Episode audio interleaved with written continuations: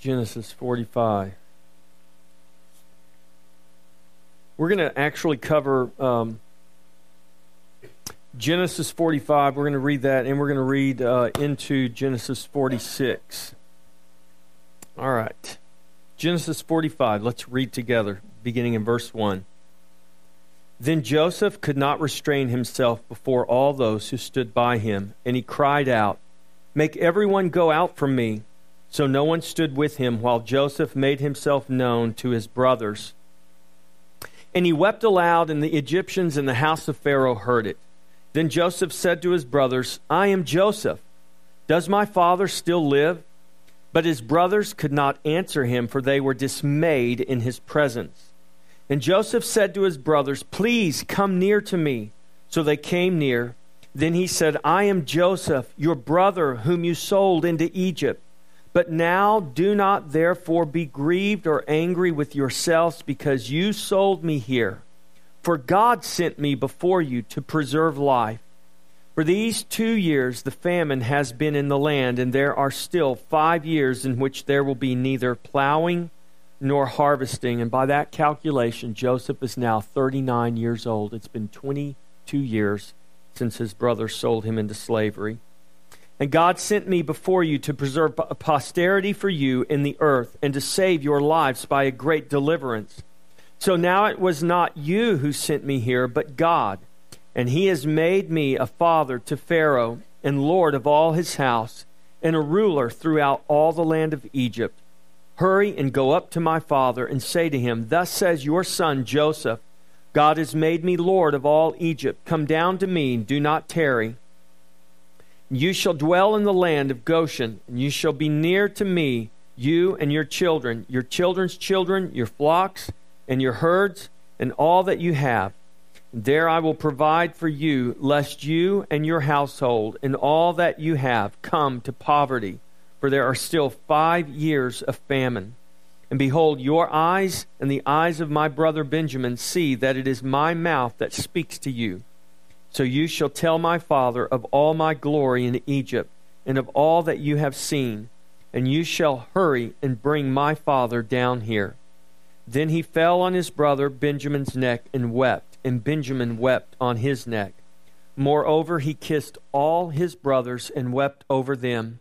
And after that, his brothers talked with him. Now the report of it was heard in Pharaoh's house, saying, Joseph's brothers have come. So it pleased Pharaoh and his servants well. And Pharaoh said to Joseph, Say to your brothers, Do this load your animals and depart. Go to the land of Canaan. Bring your father and your households and come to me, and I will give you the best of the land of Egypt and you will eat the fat of the land. Now you are commanded, do this. Take carts out of the land of Egypt for your little ones and your wives, and bring your father and come. Also, do not be concerned about your goods, for the best of all the land of Egypt is yours. Then the sons of Israel did so, and Joseph gave them carts according to the command of Pharaoh, and he gave them provisions for the journey. And he gave to all of them to each man changes of garments, but to Benjamin he gave three hundred pieces of silver and five changes of garments. And he sent to his father these things ten donkeys loaded with good things of Egypt, and ten female donkeys loaded with grain, bread, and food for his father for the journey. So he sent his brothers away, and they departed. And he said to them, See that you do not become troubled along the way. Then they went up out of Egypt and came to the land of Canaan to Jacob their father. And they told him, saying, Joseph is still alive, and he is governor over all the land of Egypt. And Jacob's heart stood still, because he did not believe them. But when they told him all the words that Joseph had said to them, and when he saw the carts which Joseph had sent to carry him, the spirit of Jacob their father revived. Then Israel said, It is enough Joseph, my son, is still alive. I will go and see him before I die. Chapter 46. So Israel took his journey with all that he had and came to Beersheba and offered sacrifices to the God of his father Isaac. Then God spoke to Israel in the visions of the night and said, Jacob, Jacob. And he said, Here I am. So he said, I am God the God of your father, do not fear to go down to Egypt, for I will make you a great nation there.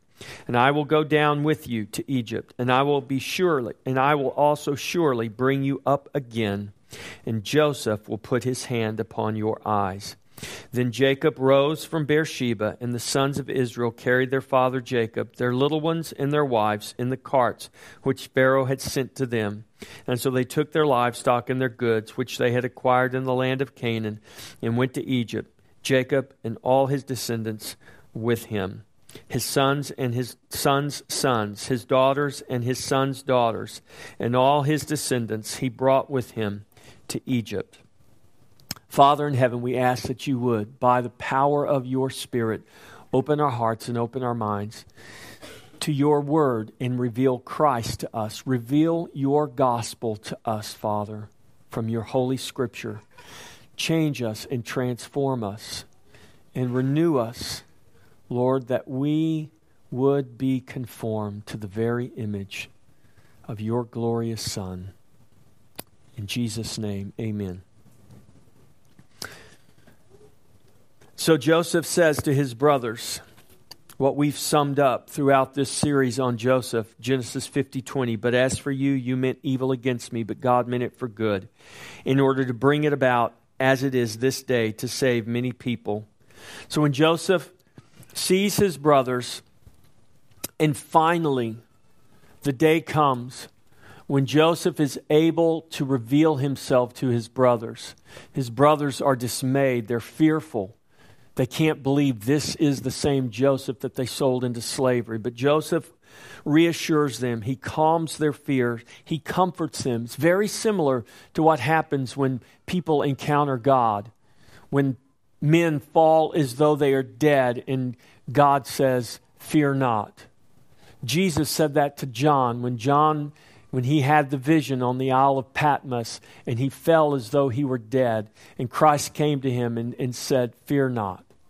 Or Daniel, when he was touched and he fell to the ground and he bowed down as one dead. And the angel of the Lord came to him and touched him, the man in the vision, and he said, Fear not. And Joseph, as a picture of Christ, says to his brothers, Fear not. You did not send me here, but God sent you. God sent me here because of you for you, for your own salvation.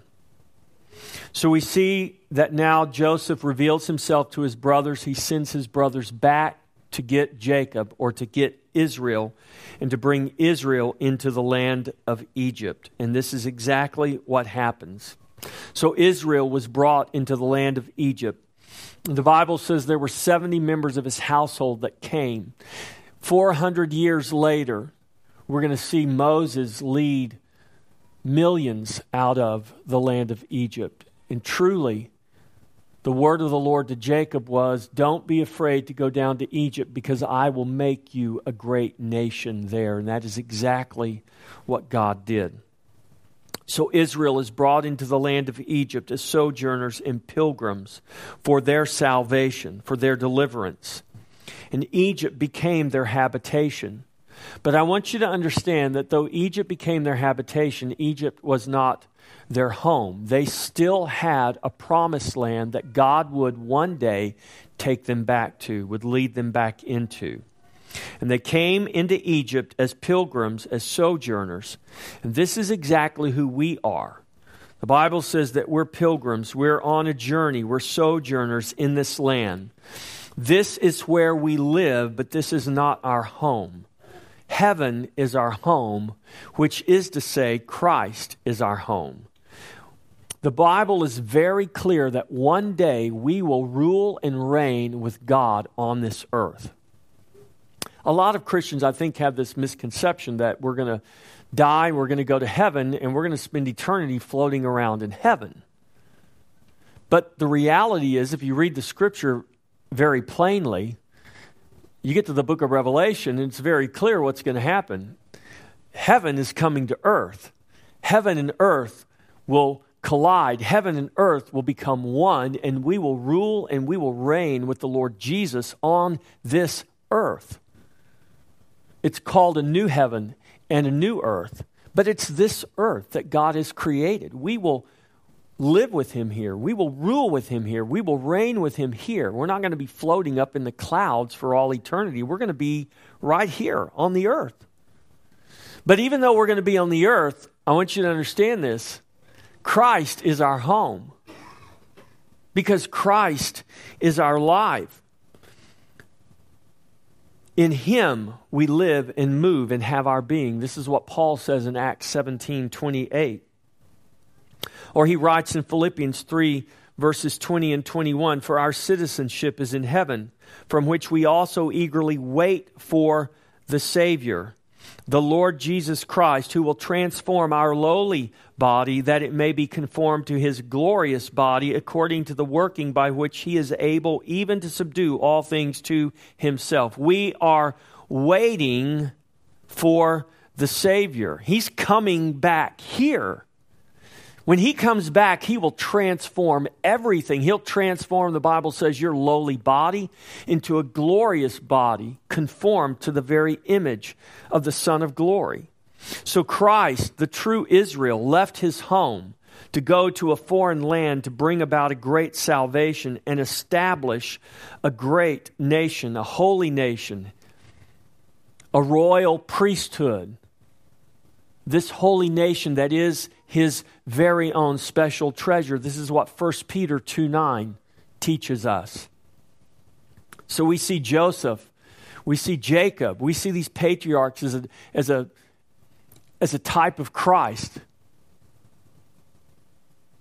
who left their home and go to a foreign land. Christ left the glory of heaven and came to earth to bring about a great salvation. So the promise God made to Jacob is, I will make you a great nation. So when Jacob, when the sons get back and they finally convince Jacob, after Jacob gets over his shock that Joseph is still alive after 22 years of believing that he was dead, when he gets over his shock, he packs up everything he owns. He packs up his family, he packs up his household, he packs them up in the carts that came from Egypt and he makes his journey to Egypt and he stops in Beersheba and he offers a sacrifice to God there. And while he was there in Beersheba, the Lord appeared to Israel in a vision. It says, Then God spoke to Israel in the visions of the night and said, Jacob, Jacob. And he said, Here I am. And so he said, I am God, the God of your father. Do not fear to go down to Egypt, for I will make you and you, I will make of you a great nation there. I will make of you a great nation there. Do you realize that God could have made Israel, He could have made Jacob a great nation anywhere? Jacob could have stayed in the promised land, and God could have made him a great nation in the promised land, but, but that's not what God did. God chose to make Israel a great nation in Egypt. God could have made Israel a great nation in any way that he wanted he could have caused Israel to rise up and to overthrow the Egyptians and take that whole kingdom, that whole empire over. But that's not what God chose to do. Instead, God led a household of 70 and, and, and turned them into a nation of millions. And he enslaved them. He didn't make them rulers in Egypt, he made them slaves in Egypt. That's pretty Strange, isn't it? that God's going to make, God, here's the promise God gives to Jacob Jacob, Jacob, don't be afraid to go down to Egypt. And, and notice this when, when it says, when God says to Jacob, he says, Now therefore, when I, verse, verse 30, now therefore, when I come to your servant, my father, and the lad, um, I'm sorry, oh, I'm in the wrong place let me get to the right chapter here. Notice that when God says to Jacob, it's in actually uh, Genesis 46 4, I will go down with you. So God's not just sending Jacob by himself. God says, Go down to Egypt. Don't be afraid to go down. I am going down with you. God doesn't send you anywhere that He is not going to be with you because He is the God who will never leave you and never forsake you. That's His promise. And so God sends Jacob to Egypt and He says, I will also surely I will be with you. And then he says this I will also surely bring you up again. Do you see the picture of the resurrected Christ? The Father sends Jesus to the earth. He takes on human flesh, he humbles himself and is obedient even to the point of death, even death on the cross. And because he humbled himself. Because of his willing obedience, the scripture says God has also given him the name that is above every other name.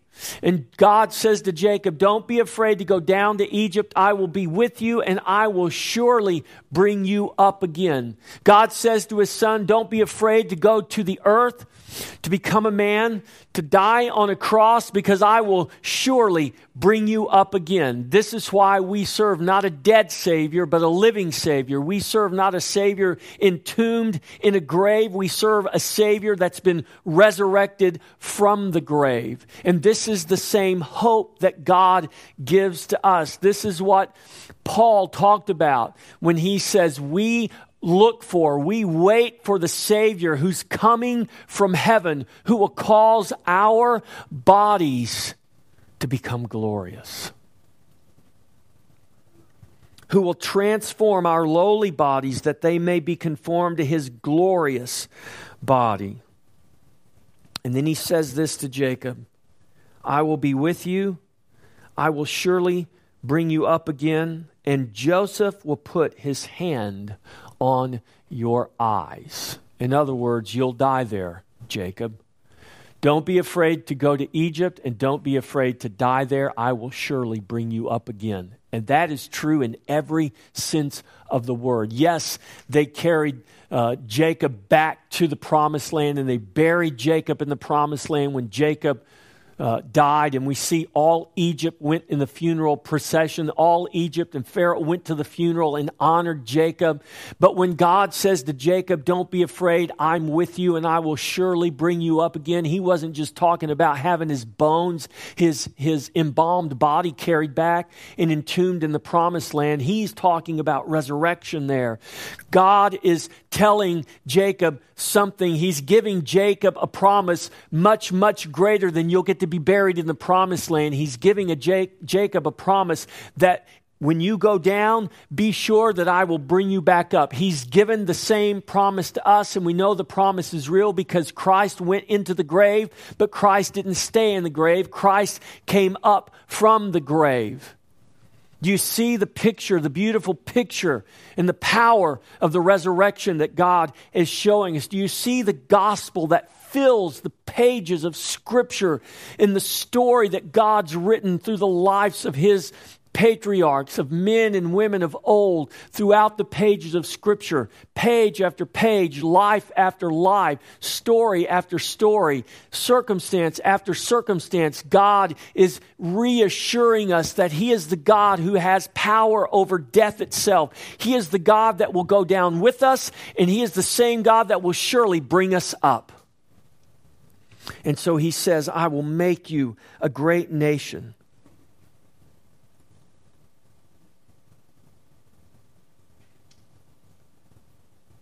And so God sends Jacob, God sends Israel to Egypt to make them a great nation. And he did it in a very strange way. He did it in a way that you and I would never have done it. He didn't use power and might, he didn't use military force, he didn't use uh, chariots and horses, great weapons, great strength he took Israel to Egypt, and they had the, the height of favor of Pharaoh and Pharaoh's court. And before too long, they go from the heights of favor to the very bottom of society, enslaved under harsh taskmasters. They are the lowest of the low. They are an abomination in the very sight of the Egyptians. But yet, this is God's definition of a great nation. Strange, isn't it? It's not what we think of as a great nation. Because we put our trust in horses and chariots. We think because we've got better tanks and more ships and better guns and better armies and more money and more power and more influence, we're a great nation. But God says that's not where greatness is. And if you think that's great, just go through the pages of history and see the nations even greater than this nation who have fallen in their power and in their might. Because God raises them up and God brings them down. And Jesus was very clear when he talked to his disciples, and he says, Don't have a Gentile mentality. Don't have the mentality of the nations who think that position and power come from being first. That's not the way of the kingdom. If you want to be great in the kingdom, he said, become the servant of all. If you want to be first in the kingdom, he said, then become the slave of all. So when God told Jacob, don't be fearful, Jacob. Go down to Egypt. I go down with you, and I will surely bring you back. I will make you a great nation. I don't think Jacob understood exactly what was going to transpire, but Jacob trusted God.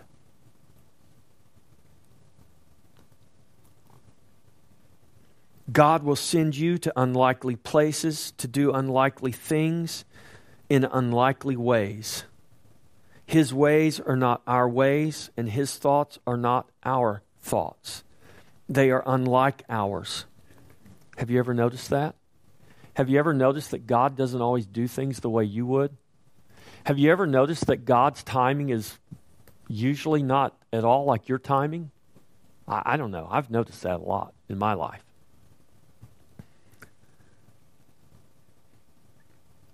But his unlikely thoughts and his unlikely ways are always leading to our good and his glory. So as Isaiah writes this in Isaiah 55 9 For as the heavens are higher than the earth, so are my ways higher than your ways, and my thoughts than your thoughts. We don't have to look any farther than the story of Joseph to see this. You and I both know Jacob would have never let Joseph leave the house that day had he known he would not see him again for 22 years. Much less spend 22 years thinking his son was dead. If God revealed to you and I the things that are in our future, the things that we'll encounter, the things that we'll have to endure and go through, we'd probably lock ourselves in our homes and never come out. Or we would just say, uh, that can't be God. Therefore, there must not be a God. Because surely God would not do that. Surely God wouldn't enslave an entire nation to make them great. Why would He do that? Surely God wouldn't send a little 17 year old boy out to check on the sheep and let his father believe he was dead for 22 years. Surely God wouldn't do that, but that's exactly what God did. Surely God wouldn't let brothers with murderous intent throw this 17 year old boy into a pit with the intent of leaving him there until he died, just so that they could say that we didn't take his life. But yet, that's exactly what God did. And God didn't forewarn anyone that's what he was going to do because who was he going to tell? Who would have believed that story?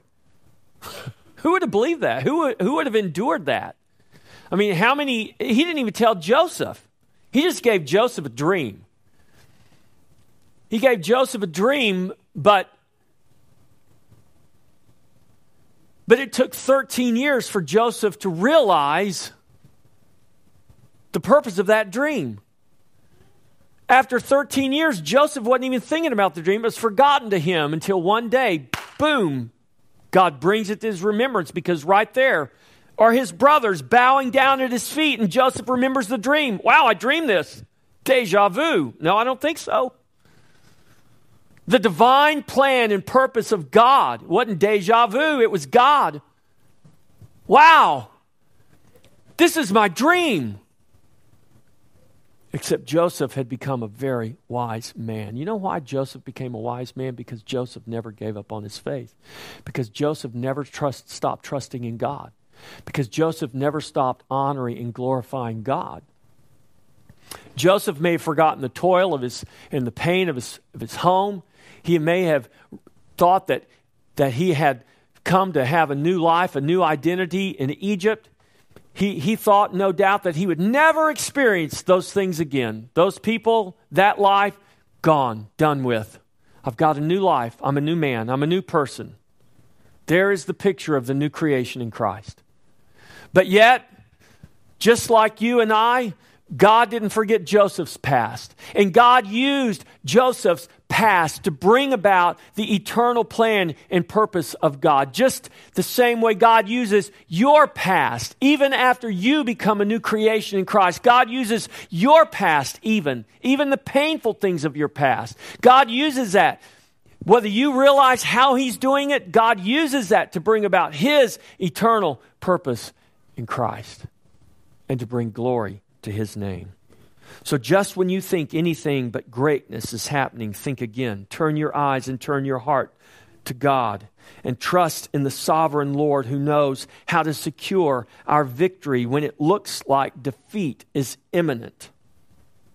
Don't you think death seemed pretty imminent to little Joseph crying out from the bottom of that pit while his brothers sat and ate lunch and were deaf to his cries? It looked pretty hopeless. You think Joseph in the bottom of that pit, crying, screaming for mercy, unbelieving that his brothers are doing this to him, do you think Joseph at the bottom of the pit suddenly says, Oh, wait a minute. You know, I have a feeling that God's going to make me second in command in Egypt one day, probably about 13 years from now. So I'm cool. No, I don't think Joseph did that. I think for Joseph in the bottom of that pit, screaming and crying for mercy while his brothers just ate their lunch, I think Joseph thought, This is it. I'm a dead man. They're really going to leave me here. They are going to. No, wait, they're pulling me out of the pit. Oh, it was a joke. It was a cruel, cruel joke. No, it wasn't a joke. They just decided to make some money off of you instead of let you rot in the bottom of that pit. They sell you into slavery into Egypt. And who knows if Joseph thought that was a worse fate or not. But I can promise you, Joseph didn't see where he would be in 13 years, just like you and I can't see where we're going to be. Not, not just in 13 years, you can't see where you're going to be in 13 months, 13 days, or 13 minutes, or 13 seconds.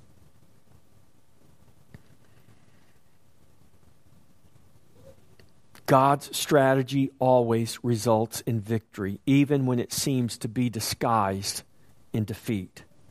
Israel would remain in Egypt over 400 years, and by the time God is ready to lead them back into the promised land, Israel seems to be resigned to a life of slavery and mere survival. God had other plans, not just for their survival, but for true victory, for their true deliverance and their true salvation because salvation is not just our survival, it is our life. Christ is not our survival, He is our life. Because God's ways are higher than our ways, and His thoughts are higher than our thoughts. So you need to know this, and you need to trust accordingly that God has a purpose in all things. And God has a plan in all things.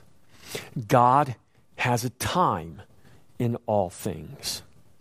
God has secured our victory in all things. And most importantly, God has secured his glory in all things. And you might wonder why is God securing his glory the most important? I promise you it is the most important.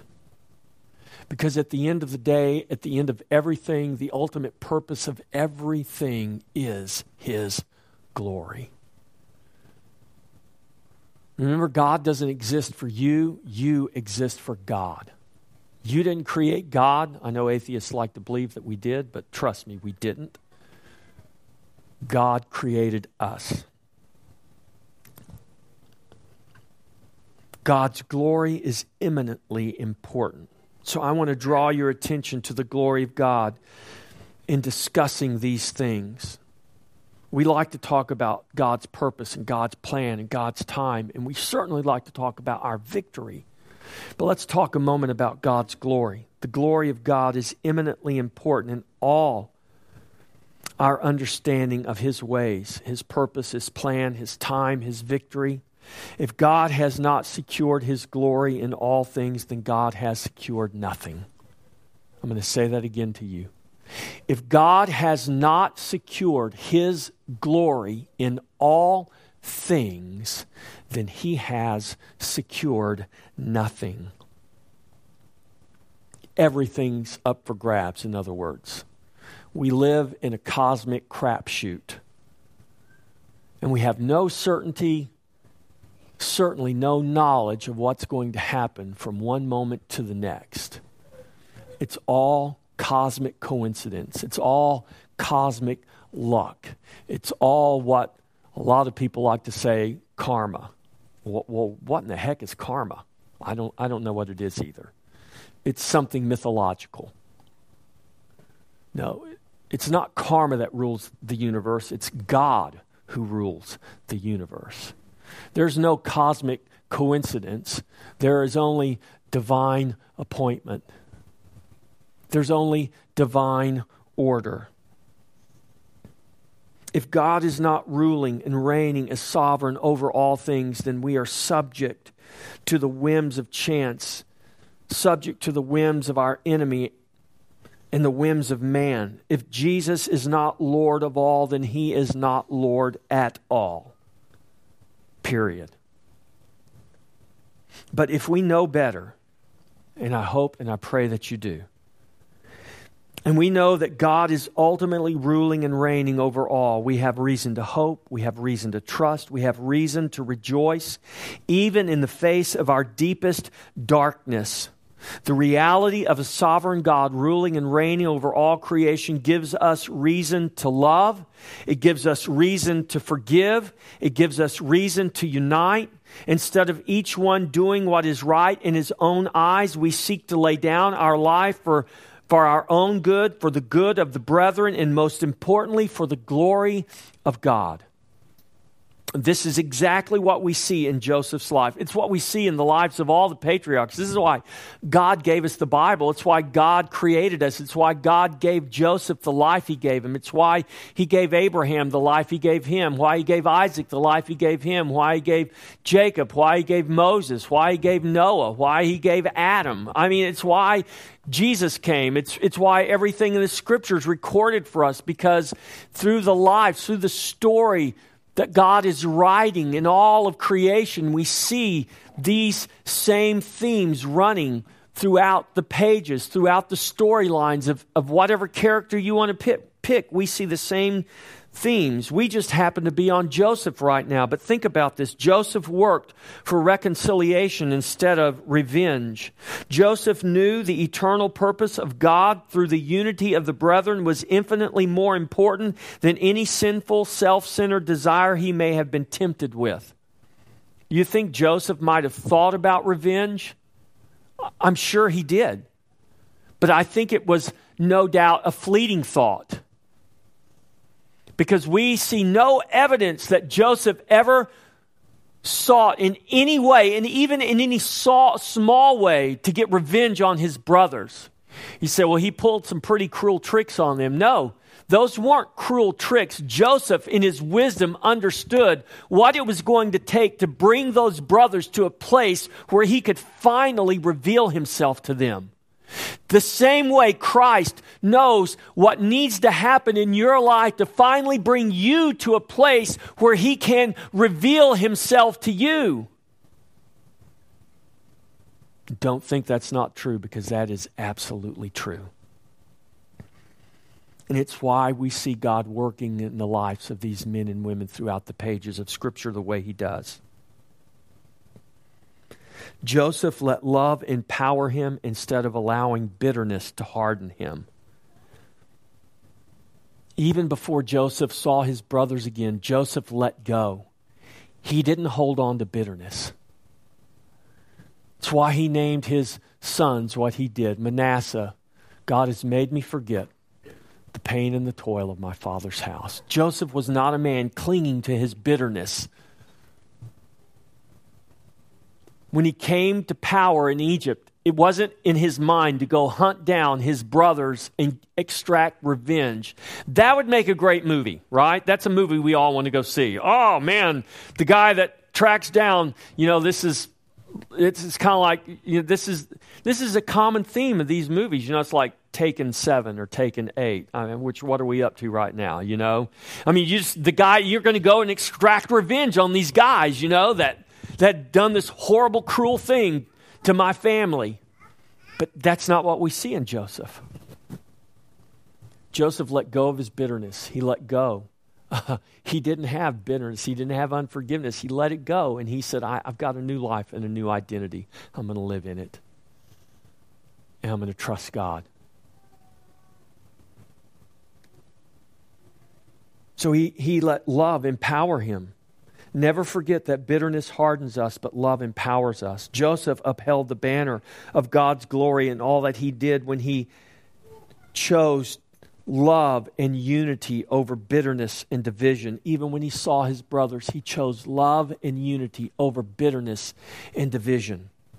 We are given the privilege to do the same by God's grace through our own life and our own stories. You have a life and you have a story that you're living out right now. What is it that you're embracing in your life and in your story? Are you hanging on to bitterness? Are you allowing love to empower you? God has a purpose in all things. God has an eternal purpose that's working through all things, even the sinful heart of men. God worked his purpose through the sinful hearts of Joseph's brothers who sold him into slavery. God's eternal purpose is our salvation for his glory in Christ. We have an enemy, and the enemy's purpose is our destruction in an attempt to tarnish God's glory. Here is good news the enemy is defeated, and he cannot defeat God's eternal purpose, not even in small ways. He cannot defeat the eternal purpose of God in any measure, small or great. Joseph's brothers were motivated by sinful, self centered hatred, self promotion, jealousy. You could go down a list of the works of the flesh that these men were motivated by sin was introduced to mankind in the form of temptation in the garden, and man bit. And although it was the devil that introduced the temptation, man had the power to say no to sin, but he didn't. Just like we very often do not. But here's what I want you to see it was God that ultimately had an eternal purpose and plan that he was working through both the serpent and the man. God's eternal purpose and plan is the eternal salvation of mankind for the eternal glory of God in Christ. That was the eternal purpose, even in the beginning, even in the garden. We see this when God says, to the serpent, I'll put enmity between your seed and the seed of the woman.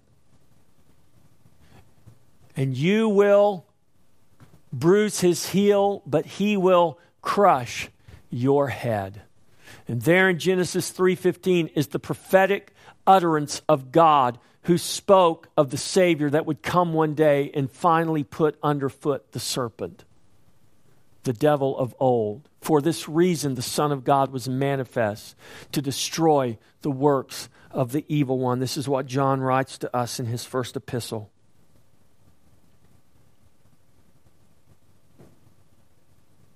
God, not man, and certainly not the enemy, is given center stage. We too often put man or we put the devil in center stage, and that's not where man or the devil, either one, should be. The devil can't make you do anything, he can't make you do anything. He only has the power to suggest. It's your own sinful lust and desires that draw you away, the Bible tells us in James.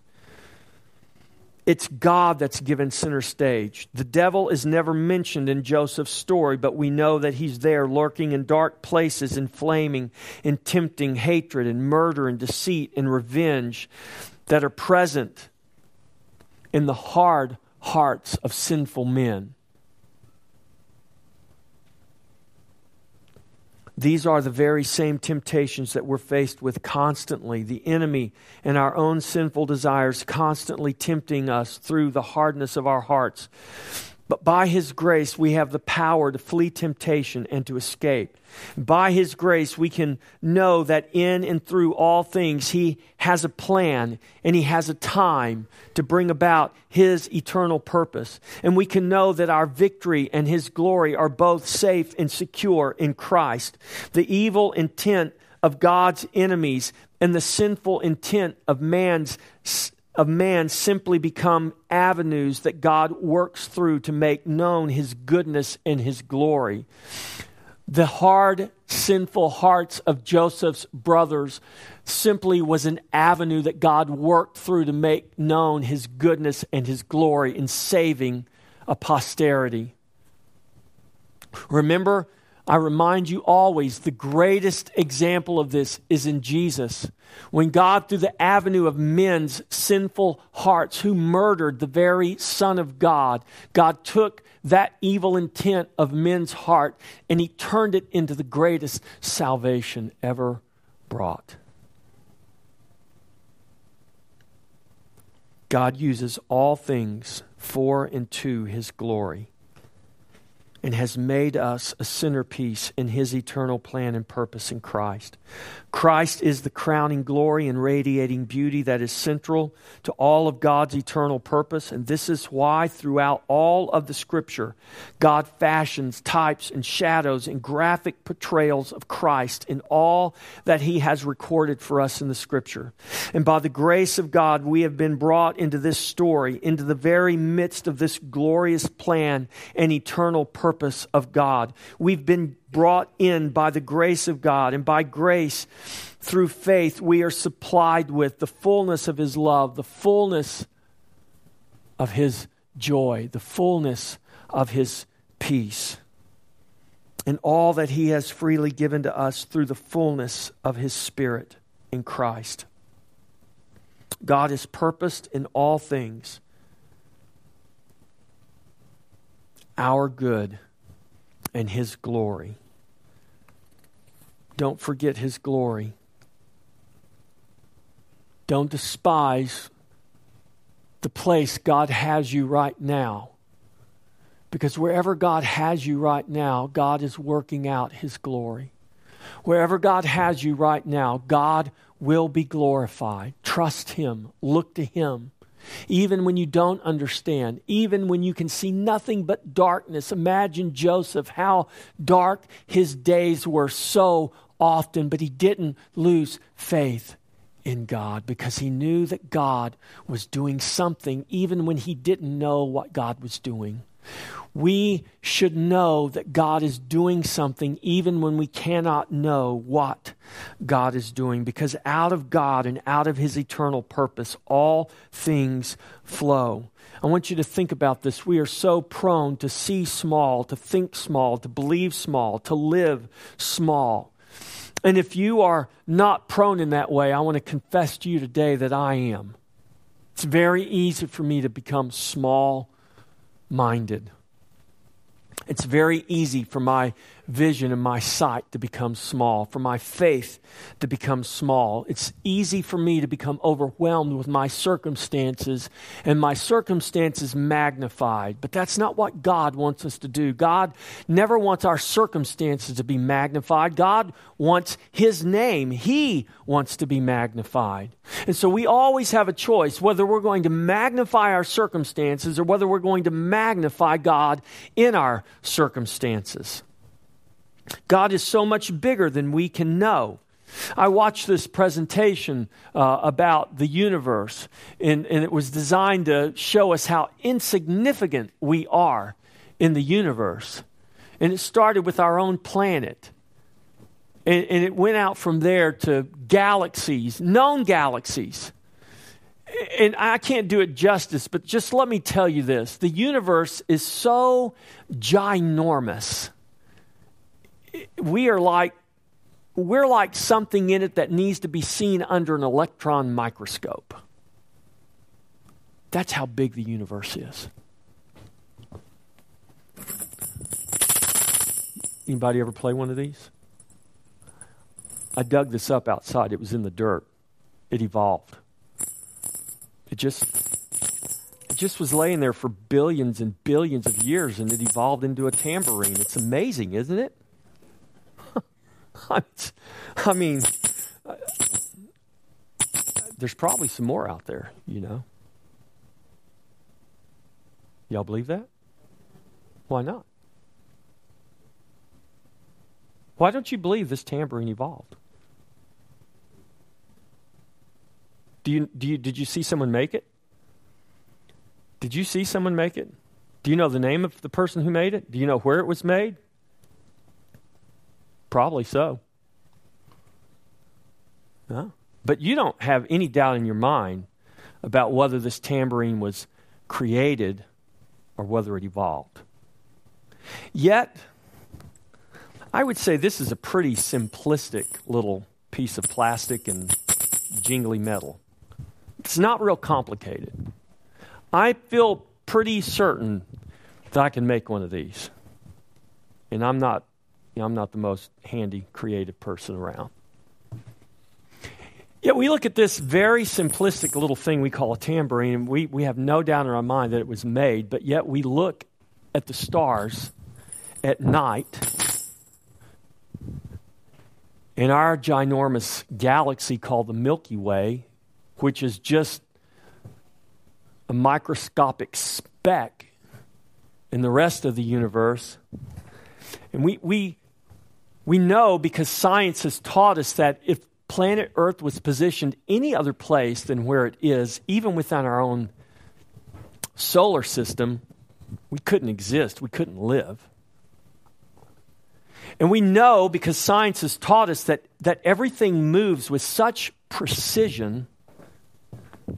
There's, there's no precision parts here moving in timing. It's just a tambourine. Yet you, you don't have any doubt that someone made this. Yet there's people, maybe people in this room, who go outside and look up in the sky and just think, oh, this just happened by accident. Isn't it amazing? I don't call that amazing. I call that pretty foolish. Because if we can believe someone made something that that is that is that simplistic, and we go out and we look at the the sun, the moon, and the stars, and we look at the creation, just think about what it takes for a tree to be a tree, or a caterpillar to be a caterpillar, or for you to be you. And we want to say that happened by accident? That that, that evolved from some whatever? Are you kidding me? Are you kidding me? You might as well believe that I dug that tambourine up out of the ground and it evolved by all the chemicals and things coming together because it would be much easier for that to evolve than for you or any other life form you can think of to evolve. No, you didn't evolve. No, the universe didn't just happen. It was created. And it is so much bigger than any one of us can. You can't imagine how big the universe is. I'm telling you what, you in your human brain, you cannot imagine how infinitely large the universe is. And you know how it got there? God created it. And if the universe is that infinitely big, let me ask you, Christian, how much more infinitely big is the God who created it? That God who created the infinitely large universe and all of its complexity and put us on a little bitty speck in just the right position in this infinitely large creation is the same God who rules and reigns over your life, who is ordering your situations and your circumstances. And we doubt him and we fear because we can't know the future, because we can't control what's going to happen. And he doesn't want you to know, and he doesn't want you to be able to control because he's not going to share his position of Lord and Creator with any body. You say, well, that's, that's pretty, you know, that's pretty unchristlike of God. No, it's not. It's not at all. He has every right because he is the one true Lord. He is the creator. He is the one to whom all glory flows to and flows from. The glory doesn't belong to you, the glory doesn't belong to me. The glory belongs to him. He shares in His benevolence, in His grace, and in His mercy. He shares His glory with us. He's brought us into His glory in Christ. He has shared His glory with us out of His goodness, not because we deserve it, because we deserve none of His glory.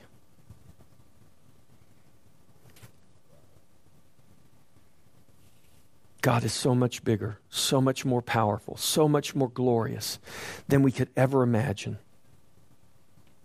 And whatever attribute of God, whether it's love, joy, peace, holiness, righteousness, justice, power, majesty, whatever word, whatever thing you can think of, whatever it is, God is that in a measure that is infinitely greater than we could ever think or imagine.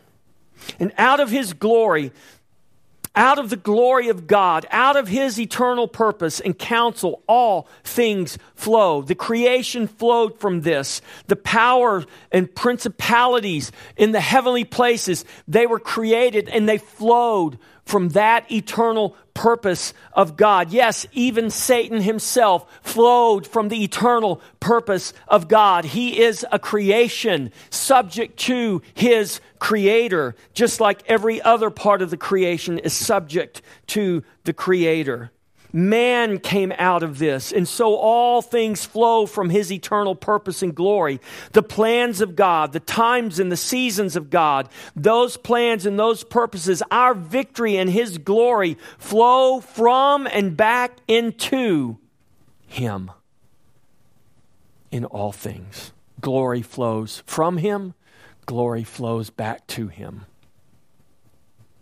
Glory never flows from him that does not return to him.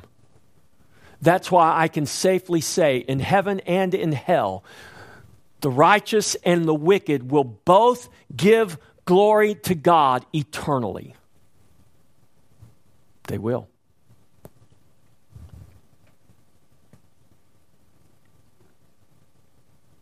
And this is why, this is why we can rest and trust in His truth. That God has a purpose in all things. He has a plan in all things. He has a time in all things. He has secured our victory in all things, and He has secured His glory in all things. He is called the great I am.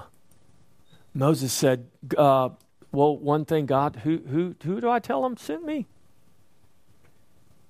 I am. Uh, could you be a little more specific? That's kind of vague. You are what? I am.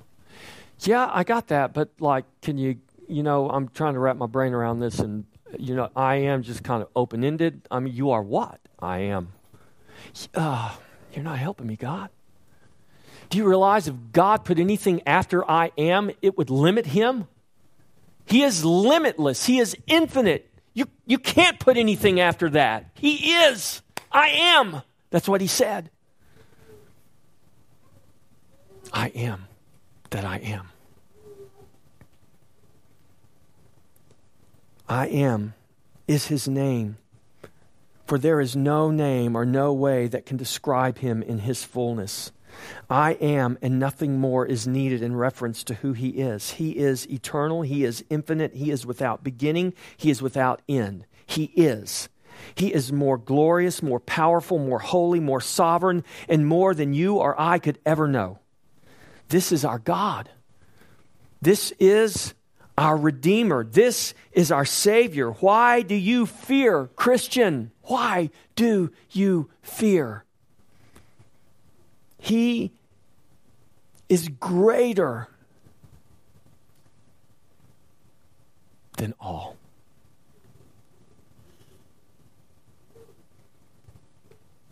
He is. So fear not, be of good courage, for our our God reigns. Amen. Let's stand. Joseph came to know that God was reigning and ruling in all of his life, in all of his circumstances. God preserved the story of this man, of his father, of his brothers, and so many more, so that you today could know that God reigns. God gave you eyes to see the heavens, ears to hear the birds and the wind and the waves, so that you would know He reigns. The question is do you have eyes to see and do you have ears to hear? Or have you been like those who Peter says willfully forgot? Now, you didn't just forget. You don't just forget because you have reminders around you. You willfully forget. And the Bible calls us to repent of that sin of willful forgetfulness. That by the heavens, by the Word of God, the heavens were established, they were created. Let us pray. Father, give us grace to see. Grace to see you, grace to hear you. Heal our blind eyes. Deliver us from our small vision and our little faith. Grant us a greater faith, a more clear vision, and magnify your name so that we and others may truly see the greater one that dwells within us. Even as John said, Greater is he who is in us than he who is in the world. Father, we ask, we pray that you would do this by the power of your Spirit, that you would do this for your glory. Here's my challenge to you, church that you would ask God to heal you of blindness, of small vision, that you would seek to see that you would see and that you would see bigger, that you would live and you would live bigger. God is far greater than we know. He's working a salvation that is far greater than we can see. Trust that God has a purpose, a plan, a time, and that He has secured your victory and His glory in all things, even the things that you're walking through right now, even the things you may be struggling with right now, even though your life may seem great right now. Don't forget, God rules and God reigns. And if you are enjoying the sunshine of a beautiful life right now, then give God the glory for it. If you are walking through the valley of the shadow of death, give God glory because he knows how to lead you out of darkness and into light. We know that because he has done this over and over and over. But most importantly, we know because he sent his son, and his son came and he raised him up, and he sits exalted at the right hand of majesty on high, ever, ever, ever to make intercession for you. I challenge you to believe that, to look to that, to live that to his glory. Amen.